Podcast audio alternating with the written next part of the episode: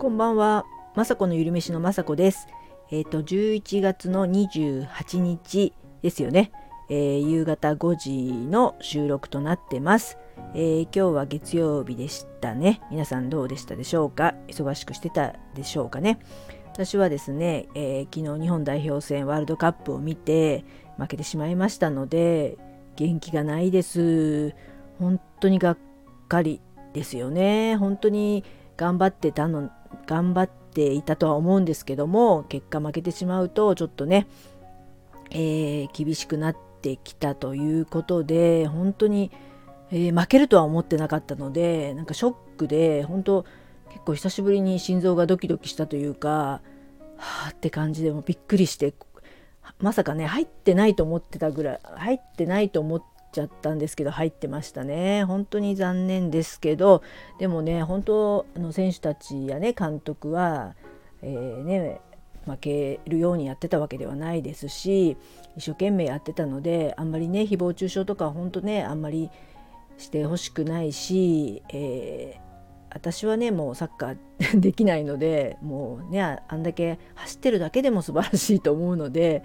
あのーよく頑張ったなと思って次ね勝ってくれることを願ってスペイン戦もねまたみんなで応援して勝ってえっ、ー、とね決勝リーグに行けるように祈ります。そんな感じでまあ元気はなかったですけどまあ月曜日始まりましたので買い物行ったり仕事をしました、えー、であと自分今ねハーバード式スープっていうのをえー、なるべく1日に23回飲んで、まあ、ダイエット効果もありますし、まあ、ちょっとダイエット効果もあるしあとそのファイトケミカルスっていうファイトケミカルっていうのをいただくことによってこれからの季節ね風邪とかひかないように免疫力も上げていきたいのでしばらくまあとにかく寒いのでなんかスープを飲みたくなりますよね。で私はだいたいえーと、冬になると、まあ、お茶とかコーヒーとかもあんまり飲まないで白湯をよく飲むんですけど今年の冬はちょっとハーバード式野菜スープの要は野菜を煮てそれを、えーと、野菜だけあの取り除いてほんとスープの部分だけを、えー、味が全くしない状態で飲みます。でその残った野菜をまああの先週とかはほとんど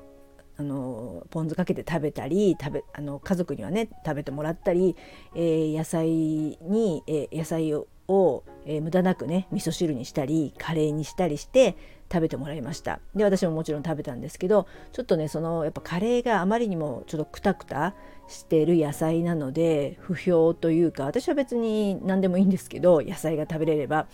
ですが確かに柔らかい野菜なので、えー、今日はそれを全部もうめんどくさいっていうかね、あのー、野菜だけ取り除いてそれを、えー、フードプロセッサーにかけて、えペーストにしてそこに豆乳入れて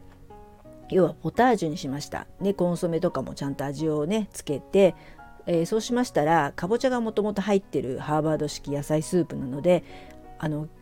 かぼかぼちゃのポタージュになってすごく美味しくなってそれはね息子とか、えー、旦那さんとかもあの飲んでくれてあこれは一番いいなというアレンジメニューとしてはね。でハーバード式野菜スープの方のまあ全然簡単なんですけど作り方は今週の金曜日にあの YouTube でアップする予定なので作り方見て是非作ってほしいなと思います。はい。えー、あとはですね明日ちょっと、えー、YouTube の撮影をまたしようかと思って今日はちょっとその試作もあの今さっきしたんですけども簡単すぎてすぐできちゃったんですけど、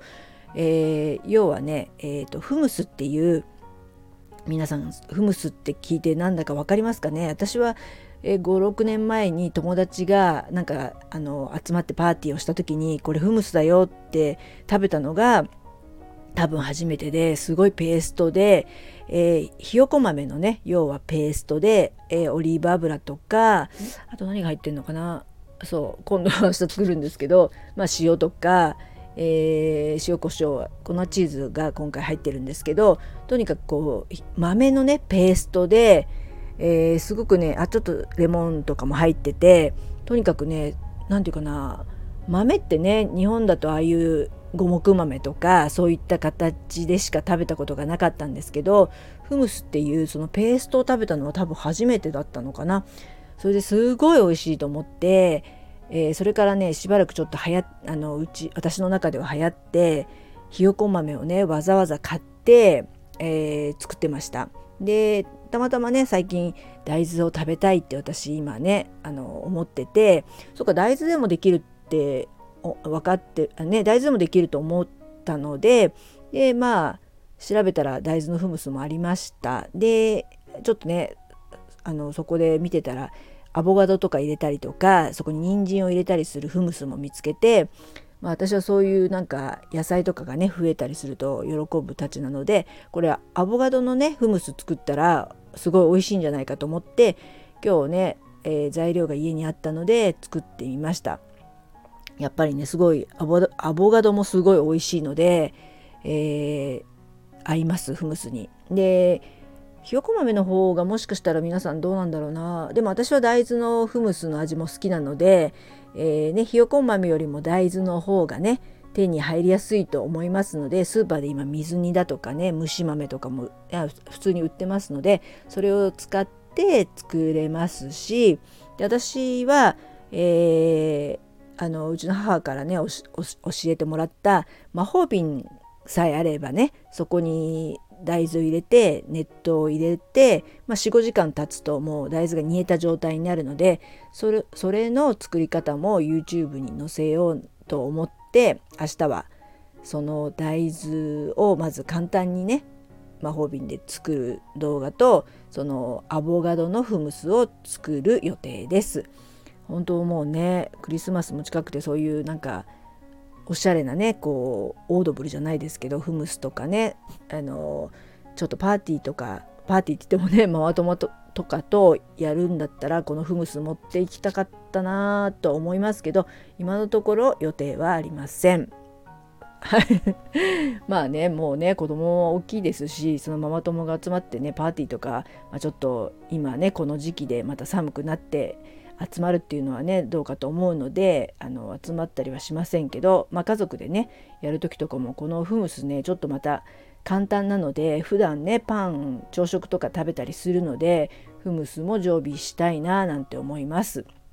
ほんとねあのいろいろハーバード式野菜スープもそうですけどあの続けることがね多分大事なんで私結構ね続かないんです。でもまあ、寒いのでねこのスープはねちょっとあると便利ですし家族も朝とかねあのちょっとスープがないとやっぱりねあの寂しいと思うので、まあ、味噌汁はもちろん作るんですけどそういったね野菜スープもねあるとあの簡単に飲めますので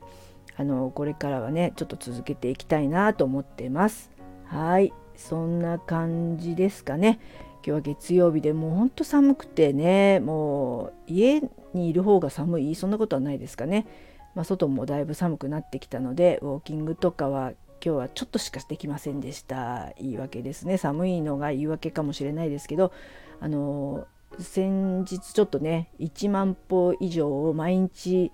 えー、歩いてたらねちょっとねふくらはぎとか張ってきたりしてるのでアラフィフは無理はしちゃいけません。ということで今日はねあのちょっとサボったりしました。またねあの足が痛くなくなったらしたらあのまたね歩きたいと思うんですけどあなかなかね、えー、夕方は寒くなっちゃうのででも朝一も寒いですしなかなか歩く時間を確保できませんけどそういった場合はね、えー、私の家はちょっと一軒家なので一軒家のねその階段を上り下りすることをしようかななんて思ってます。結構そのあの階段上り下りがかえってね筋肉強化にもなるのでこれからはもう寒いので家の中をね仕事とかなくて家にいる時は、えー、家の中を歩き回ったり階段を上り下りしようかななんて思ってます。はいそんな感じで明日はまた YouTube アップできますできるので、えー、明日は明日でお楽しみにしててください。はいでは最後まで聞いていただきいつも本当にありがとうございます。雅子のゆるめしの雅子でした。